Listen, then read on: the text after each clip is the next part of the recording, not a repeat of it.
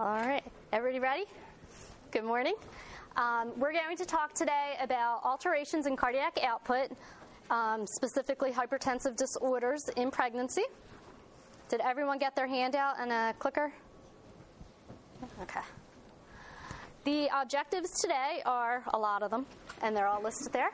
We're going to look at the pathophysiology of pregnancy-induced hypertension, talk about risk factors in developing P I H, pregnancy-induced hypertension, um, recognize assessment findings consistent with P I H, identify the effects on both mom and baby, discuss, uh, discuss nursing interventions, and explain interventions related to magnesium sulfate, which is the big drug in preeclampsia, or P I H.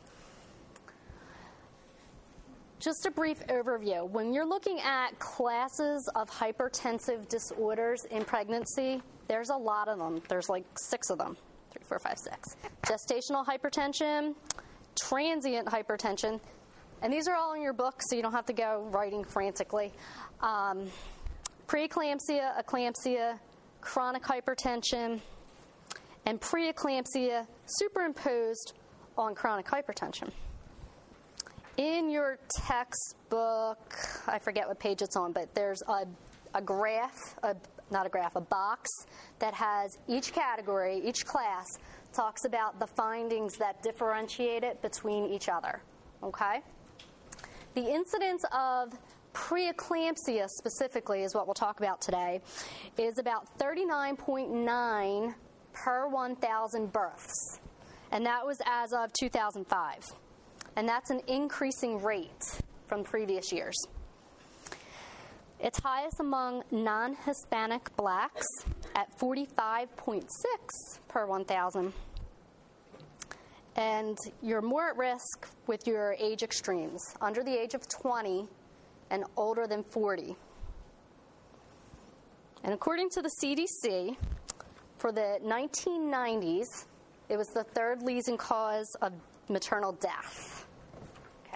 If you guys want to come up, there's handouts, and you want to grab a clicker, please. Okay.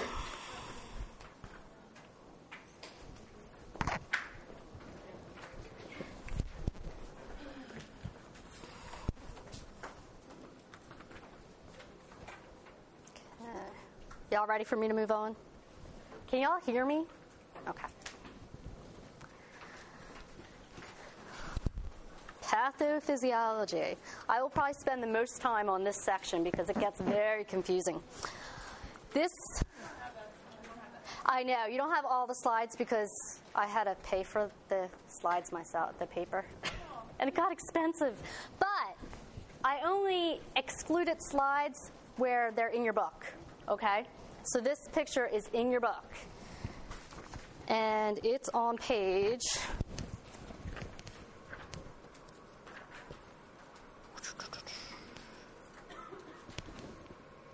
seven eighty-nine.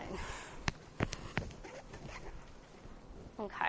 Does anyone know what, has anyone taken care of a patient who's had preeclampsia or pregnancy-induced hypertension? They're used interchangeably in the clinical setting? No. Does anyone have an idea what it is? No. Okay. With preeclampsia, in pregnancy, you're all aware that there's lots of normal adaptations in the body, including incre increased blood volume and increased cardiac output. Do y'all get that? Do you remember that? Vaguely, it's back there. Okay. What happens in preeclampsia or in P I H is that your arteries start to spasm. Okay, so right now you have increased cardiac output, your arteries start to spasm, and they constrict when they're spasming.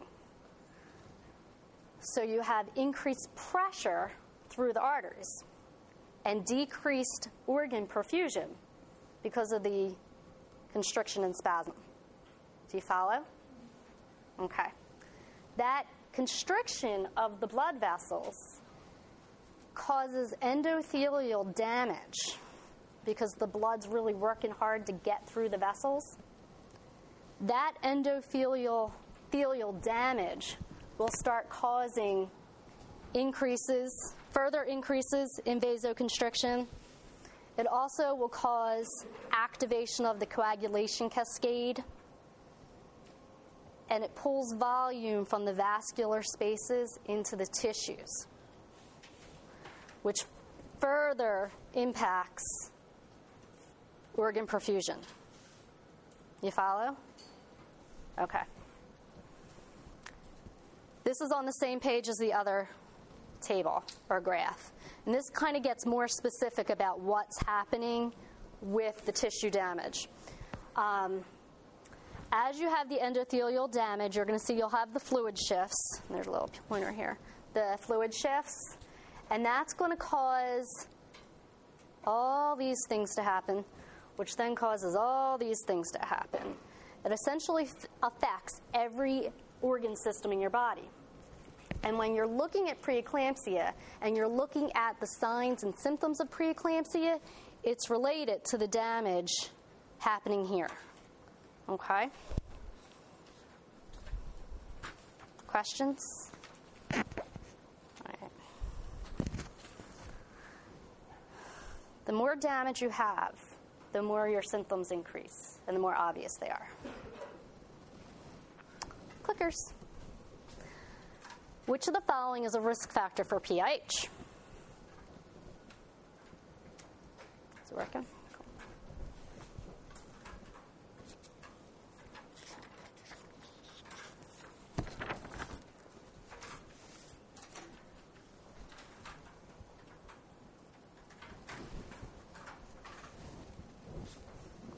That's about it. Okay.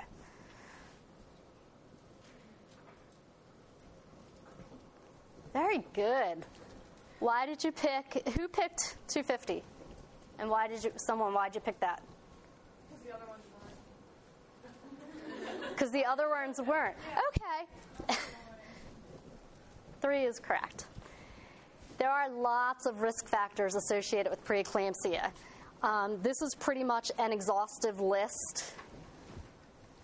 Prima gravida would be it's your first pregnancy. A multip with a change in paternity. Does that make sense to you guys? So if a dad, if mom's had pregnancies that are normal, and then she has a child with another father, that puts her at an increased risk. Especially if he had a previous partner who he got pregnant who had preeclampsia. Does that make sense? Okay. That's really important when you're getting a health history. Um, age extremes we talked about, diabetes, pre-existing H T M, vascular or renal disease. If you have twins or triplets or even more fetuses, uh, fetal hydrops, molar pregnancy. Molar pregnancy is something you'll learn about next semester. Um, it's just an abnormal, it's a chromosome abnormal, chromosome abnormality. Um, P I H in a previous pregnancy, family history of hypertension, vascular or renal disease, or preeclampsia, obesity, and immunological factors, problems with um, antibody reactions. Okay. When you're getting your assessment, when you're performing your assessment, you want to get a thorough history. You want to focus on those risk factors. When you're doing your physical, you're going to look at things for baseline. Okay, and your labs, you're also looking for baselines. What kind of assessments do you think you would be looking at when trying to establish if someone has preeclampsia, especially if they're at risk? What's that? Okay, you'd be looking at their blood pressure. There has been previously, and when you guys get out and are working on the floors, you might hear someone say, well, her blood pressure is one forty over eighty, and when she came in pre-pregnancy, it was one hundred over sixty. So she must have preeclampsia. one forty over eighty is high, but just because it's that much higher than her baseline pre-pregnancy blood pressure doesn't make her at risk for preeclampsia. Yes. Edema. Okay, let me go back to blood pressure. That's okay. With blood pressure and preeclampsia, mild preeclampsia, it's going to be one forty systolic, higher than one forty systolic, or higher than ninety diastolic. That would be considered hypertension. in pregnancy. With preeclampsia, that blood pressure has to happen after twenty weeks. And that table that I told you about with the classes, it has that spelled out very nicely there. So twenty weeks, one forty over ninety. Okay? Um, with your labs, well, let's go, I'm sorry, let's go back to assessment. Edema, why would we worry about edema?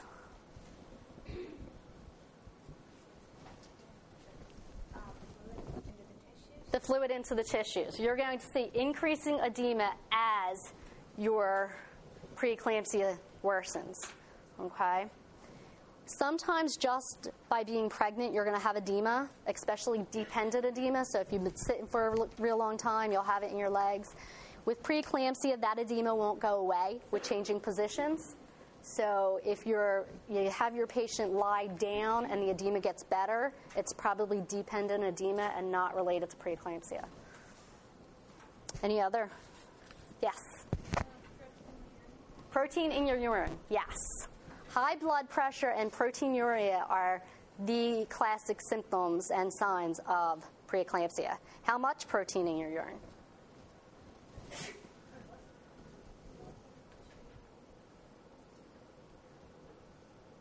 It's plus two to plus three on dipstick, which would be two hundred milligrams per deciliter.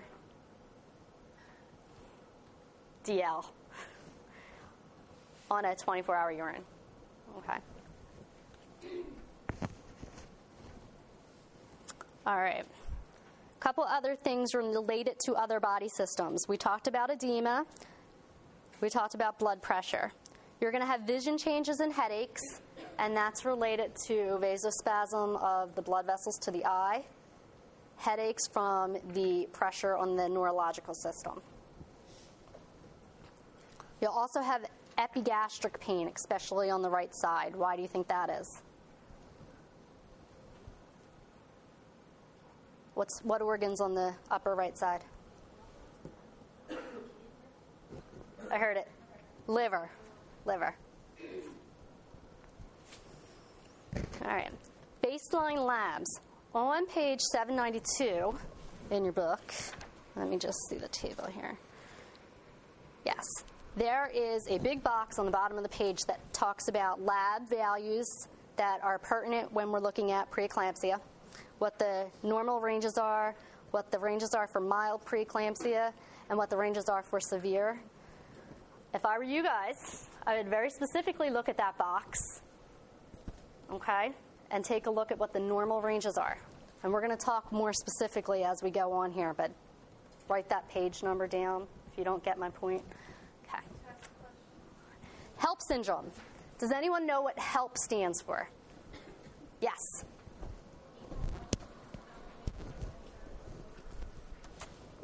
She said hemolysis, which is your H, elevated liver enzymes, which is your E L, and low platelets, which is your L P. So when you, what's that? Okay. H is hemolysis. It's, an, it's a mnemonic to remember this. H is hemolysis.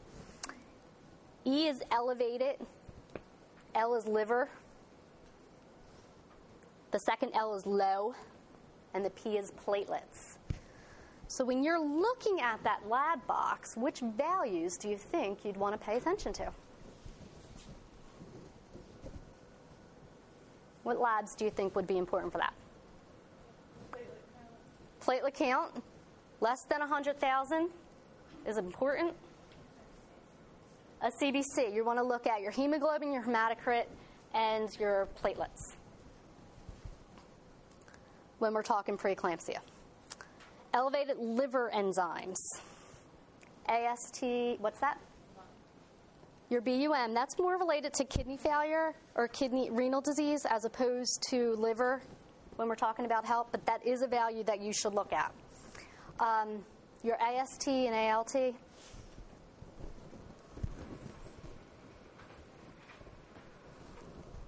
And your, obviously your platelet counts.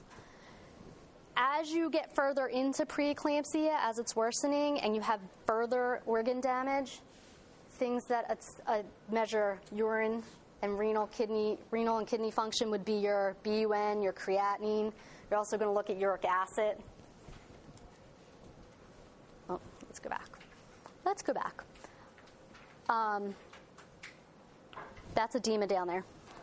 Any questions about labs before I move on? Okay. When it's getting worse, and we're going to talk a little bit more about this, if it's not taken care of, if you're not treating it, you can develop D I C. Did you guys have D I C at all yet? No. Okay. D I C is a, it stands for, and don't write this down because it's not going to be on a test, um, disseminated intravascular coagulopathy. And what happens is your body, and in pregnancy this happens, you have increased clotting factors because you're at risk for hemorrhage after you deliver, okay? Um, increased clotting factors. So with D I C, what happens, and it's it happens after HELP, all your clotting factors are focused on one place, often the uterus, so you have no clotting factors or protection for the rest of your body, so you start hemorrhaging from other parts of your body. So you'd have seepage from I V sites, you have petechiae, you'd have blood, popped blood vessels in your eyes and stuff like that. So we're monitoring for things like that. So when you're working with someone with preeclampsia, they're going to do a C B C and platelet counts. They're going to do a C M P, comprehensive metabolic panel, which is going to look at your renal function, all of your liver enzymes. But they'll also do coagulation studies, including P Ts, P T Ts, things like that, prothrombin or um, fibrinogen, fibrin split products, all that stuff's in the box. But they're looking to differentiate from HELP versus D I C. Okay. So when you see all those labs and you're thinking, what is all this stuff? With preeclampsia, you're most concerned about your platelets, your liver enzymes, and your, C your H and H. All right.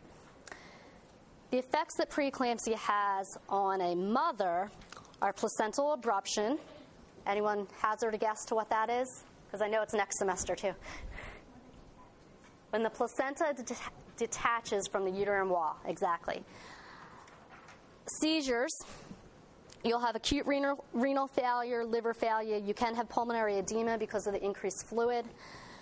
Cardiac dysfunction, and that's more related to the um, electrolyte imbalances that happen from the fluid shifts. Um, cerebral hemorrhage, D I C, and an increased risk for surgical birth. The effects on the baby, oh, going back, there's a research study recently, I think it was two thousand six, that says if you have preeclampsia, you're at a much higher risk for cardiovascular disease in later life. So if you have, if that's something you want to talk about in your history or when you're educating your patient. For baby, you have an increased risk for preterm birth, fetal growth restriction. Anyone figure out why that would be a problem? Yes. She said not getting enough blood supply to the baby, and that's correct. You have decreased placental perfusion, so the baby's not getting the nutrients that it needs to grow. A non-reassuring N S T or um, fetal monitoring strip, which Katie talked about Wednesday, so I know you know what that is, a placental abruption, and intrauterine death. Eclampsia. This is when you have seizures. That's the hallmark of eclampsia. You'll have a diagnosis of preeclampsia until you have a seizure. And as soon as you start to have a seizure, your diagnosis changes from preeclampsia to eclampsia. We want to work with all the healthcare team members to make sure we don't get to eclampsia. What can seizures do to a baby? Yes. It decreases their oxygen supply. What can it do to mom? All right. Right. There's going to be severe damage to them with seizures, particularly with the uterus and the placenta. When you're seizing, you're shaking. Think about with a car accident, your head flies through and you get brain damage from the head, the shearing factors. Essentially the same type of thing can happen with the uterus, and that's what causes the placental abruption. Okay? And then you're, you're bleeding, you're hemorrhaging, and does that make sense? All right. Who here, let's see, is it the next slide? Yes. Who here has ever seen a grandma seizure? One person. Would you like to see a video? It's about two minutes long. It's from YouTube. It's a guy. It is not a pregnant female, but I never saw a seizure coming out of nursing school, and I was anxious to know what one looked like, and this is a good description. Just remember, in preeclampsia, it's always going to be a pregnant woman. Okay? All right.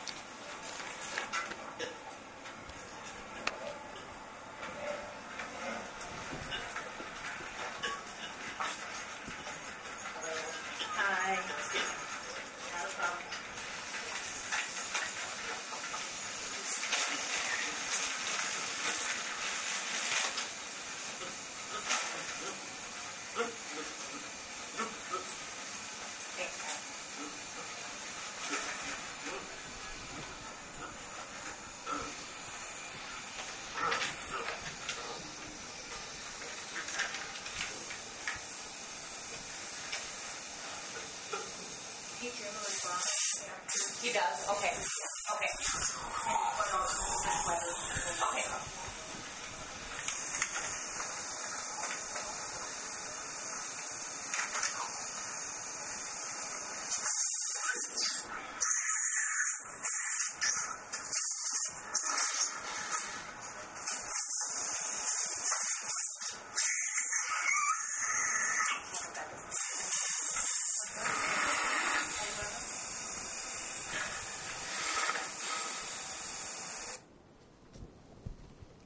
Intense.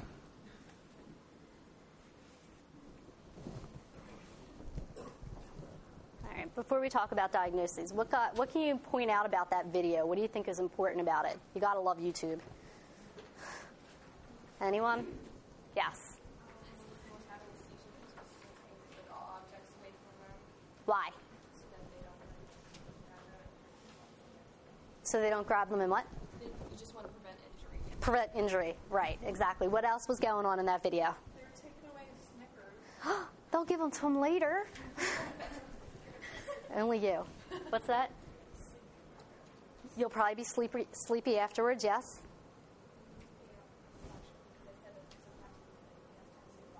Yes. Yes, very important. Provided oxygen. What else was going on there? It was in place before the seizure happened. There, that was family around the bed at first.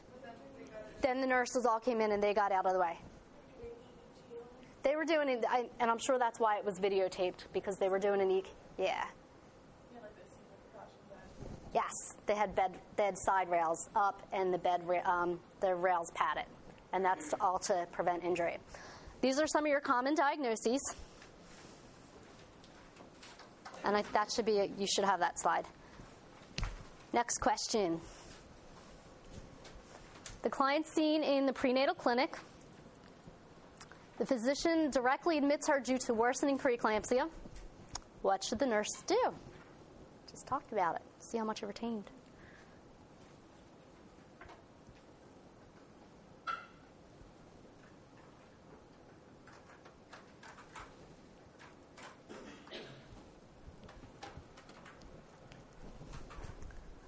This is an easy one. Everybody ready?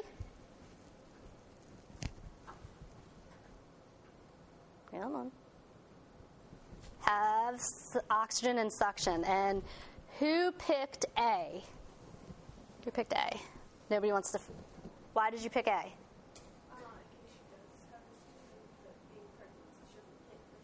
Yes. But the trick there is I have top side rails, and you will actually have all four side rails padded, okay? You always want to have oxygen and suction available at the bedside if you suspect pre, if your patient's diagnosed with preeclampsia. It's very important that you have that there. The oxygen, because you're having constriction of everything during the seizures, you want to make sure you're getting oxygen to mom and baby. Okay. We never give a fluid bolus, three, because they've already have excess fluid. We actually want to restrict fluids. And if they have worsening preeclampsia, you don't want to really have family around. So the answer is four. Other nursing interventions. You're going to do continuous fetal, maternal fetal monitoring. Your seizure precautions, which are decreased stimulus in the room, dim lighting, low noise, all four side rails padded, oxygen and suction around. And I'm pretty sure you've had seizures this year, so if you don't remember all that stuff, you'll want to review it. You want to do frequent vital signs and deep tendon reflexes is what D T R is. I didn't talk a whole lot about reflexes with what's going on with preeclampsia, but you have an irritation of the neurological system because of the cellular damage, and they're going to be hyperreflexive, which means you'll have brisk reflexes, patellar, shoulder, and you'll also have clonus. Does anyone know what clonus is? No? Who wants to sit up here for me? Jean. Ha. Yeah. And then take your shoes off. Clonus would be ankle clicks, and what you do is you relax their foot. Can you all kind of see? And you press really hard on the ball of the foot and flex it towards the patient. Okay? And when you let go, it goes click, click, click, kind of like um, a seatbelt that you have to adjust, the old seatbelts, like on a roller coaster or something, not in a car. Does that make sense? Okay. There's a better description in the book probably. But real, what you're doing is, is relaxing the foot and pressing real hard, sorry, and you're feeling right where my hand is, and it'll go click, click, click. And you measure that by the number of clicks. So it would be clonus times one, clonus times two, depending on the number of clicks. As the reflexes get more brisk, you're having worsening pre, uh, preeclampsia. You want to talk to the family, tell them what's going on, why you're doing everything that we're doing, what could happen if they don't follow the instructions of the doctor, things like that. We're going to give meds as needed, monitor our lab values, which we talked about. You want to look at those trends. You want to see, are those platelets getting lower? Are the liver enzymes getting higher? They already came in, and she started out with low platelets and high enzymes, but are they getting worse? And you always want to have their call bell near them and make sure they know where it is, and make sure family knows where it is in case she starts to have a seizure. Can anyone else think of anything they might want to add there? No? Okay. Mag sulfate. This is the big drug used in preeclampsia. Okay. Essentially, it is a smooth muscle relaxant.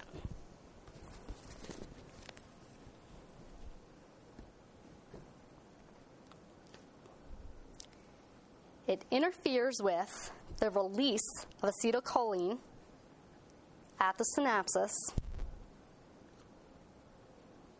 therefore decreasing neuromuscular irritability.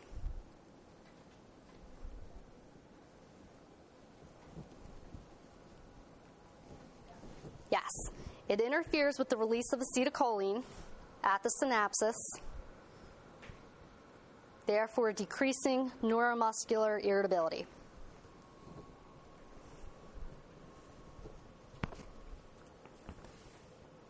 It can also depress cardiac conduction. And you should keep in mind that it's excreted by the kidneys.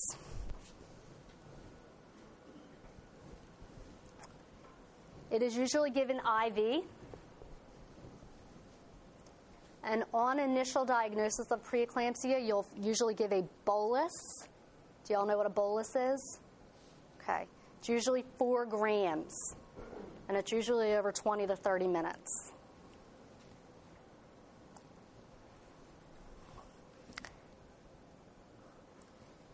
Then you'll have a continuous maintenance dose, and that typically is about two grams per hour.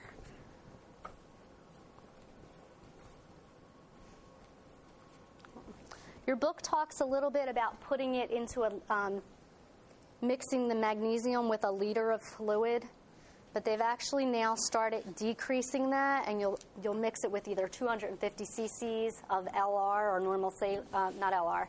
You'll mix it with normal saline or sterile water, two fifty or five hundred, and that's because of the fluid restrictions. You don't want to overload them. Okay.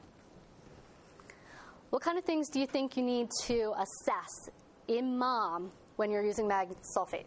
Respirations. Why?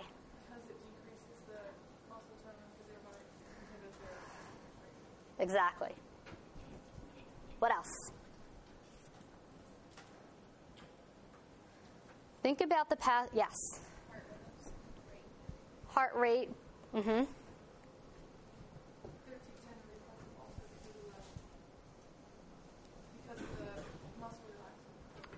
Anything related to muscle is going to be affected with it. Exactly.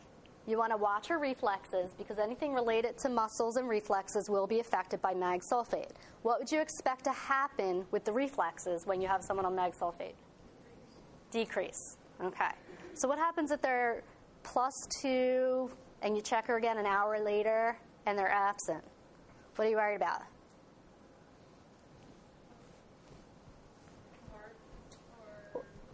Well, you're worried, you're worried about magnesium toxicity. Because remember that magnesium is excreted by the kidneys, and you already have kidney damage. And so the kidneys aren't working real well. So the magnesium is going to start building up in your bloodstream, and you're going to have mag toxicity.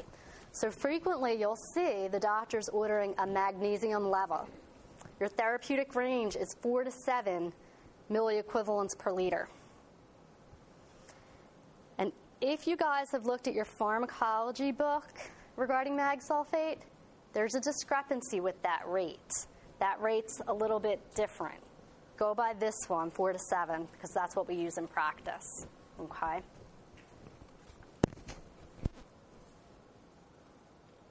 What else do you want to watch for mom?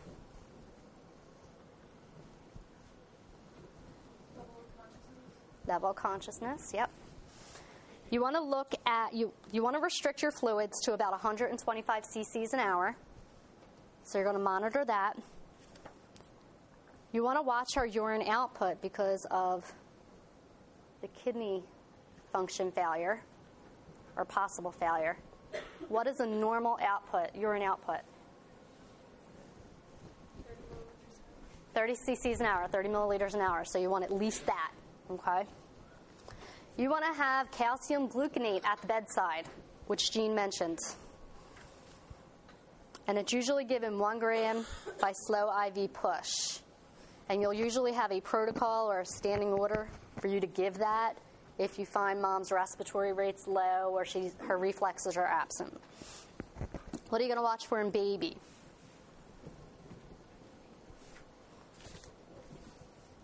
Are there any effects on the baby? You might see um, not great variability. It won't, it won't be a non-reassuring fetal monitor strip, but it won't be extremely reassuring. The magnesium is usually safe for the baby. Once mom's level starts getting above seven and higher, you might have a sleepy baby at birth. You might have some respiratory distress, and you'll need to support that baby with oxygen and possibly give calcium to the baby.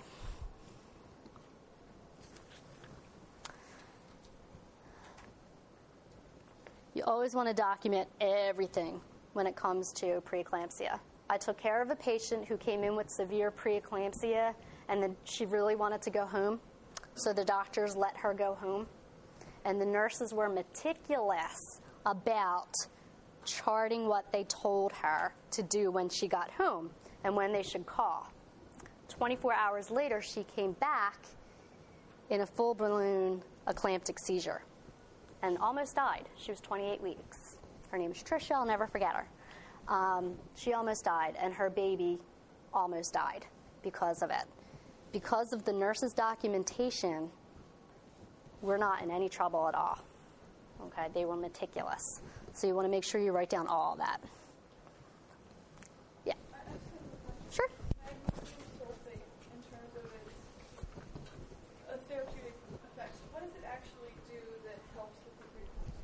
Good question, and I probably would have forgot to say that if you didn't say it, so thank you.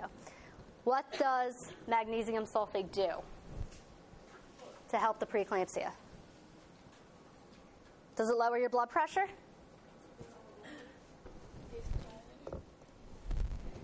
It's a smooth muscle relaxant, so it will cause some dilation, yes.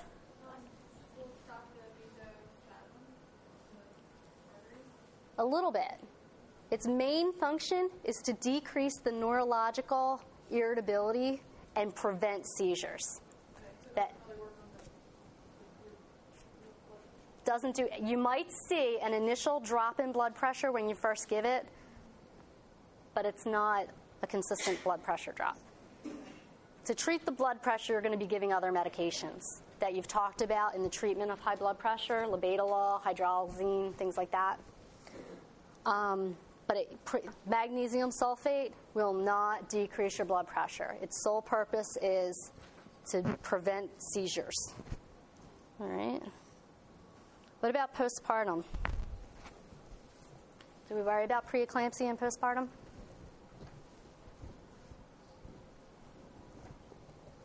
You're still at risk to go from preeclampsia to eclampsia for seventy-two hours after delivery. Does anyone know the sole cure, the one and only cure for preeclampsia? Delivery, and that's why we talked about surgical births after or earlier. Yes, Gretchen. Oh, you're going to answer. Okay. So yes, it's still an issue. So you want to be watching mom for risks of seizures. So you're still going to be looking at labs. You're still going to be monitoring her blood pressure and her reflexes, respiratory rate. If she's on magnesium sulfate, which is a smooth muscle relaxant, what do you think she's at major risk for? What kind of muscle is the uterus? It's a smooth muscle. So she's at an increased risk for hemorrhage. So you need to be pretty observant and anticipate her risk for hemorrhaging after birth. And watch her lochia, feel her fundus to make sure it's firm. And you'll probably be giving oxytocin via I V. Okay. Yes? So what effect does mag sulfate have on the contractions? Good question. You, if you're monitoring someone for preeclampsia and you decide that you want to get them delivered but it's not severe enough that you need to do a C-section, then you will induce labor usually using oxytocin. And you'll probably need higher levels of oxytocin than you would need in a normal mom because they kind of fight each other. Okay. Magnesium sulfate can make you feel blah. You're all floppy and you feel crappy, essentially. And so that mom's going to need a lot of support with getting in and out of bed. She's probably going to have a Foley catheter in while she's on the magnesium because she can't contract the muscles to help her urinate. Plus, you want to have accurate measurement of her urine output, so you'll probably have the catheter in. As she's improving, you want to encourage gradual ambulation. You don't want to just have her hop up and run, okay? Any other? I have nothing else. Do you guys have any questions about that before I move on? I think that's it. That was my sigh. This is my third lecture this week. Any questions about this? It gets, it's intense stuff, especially the pathophysiology related, but if you can remember the pathophysiology and the causes of the symptoms, then it all kind of pretty much falls into place. Do you all know my email? I can write my email. If you guys have questions that you need anything clarified, Karen Thompson's my name. It's K T one six seven six six three. Because I'm not faculty, so it's not my whole name. At Westchester. feel free to contact me. I'm here a lot, so if you guys see me and just want to ask a question, you can certainly do that. Um, a big question earlier in the week when I lectured the four hundred level was, how many test questions do you have? I have three. Three. Okay. All right. That's all I have. If you guys want to take a break and then be back here at eleven. Um, are you? Chris is lecturing next, so hold on to your clickers. Okay? Questions? Thank you.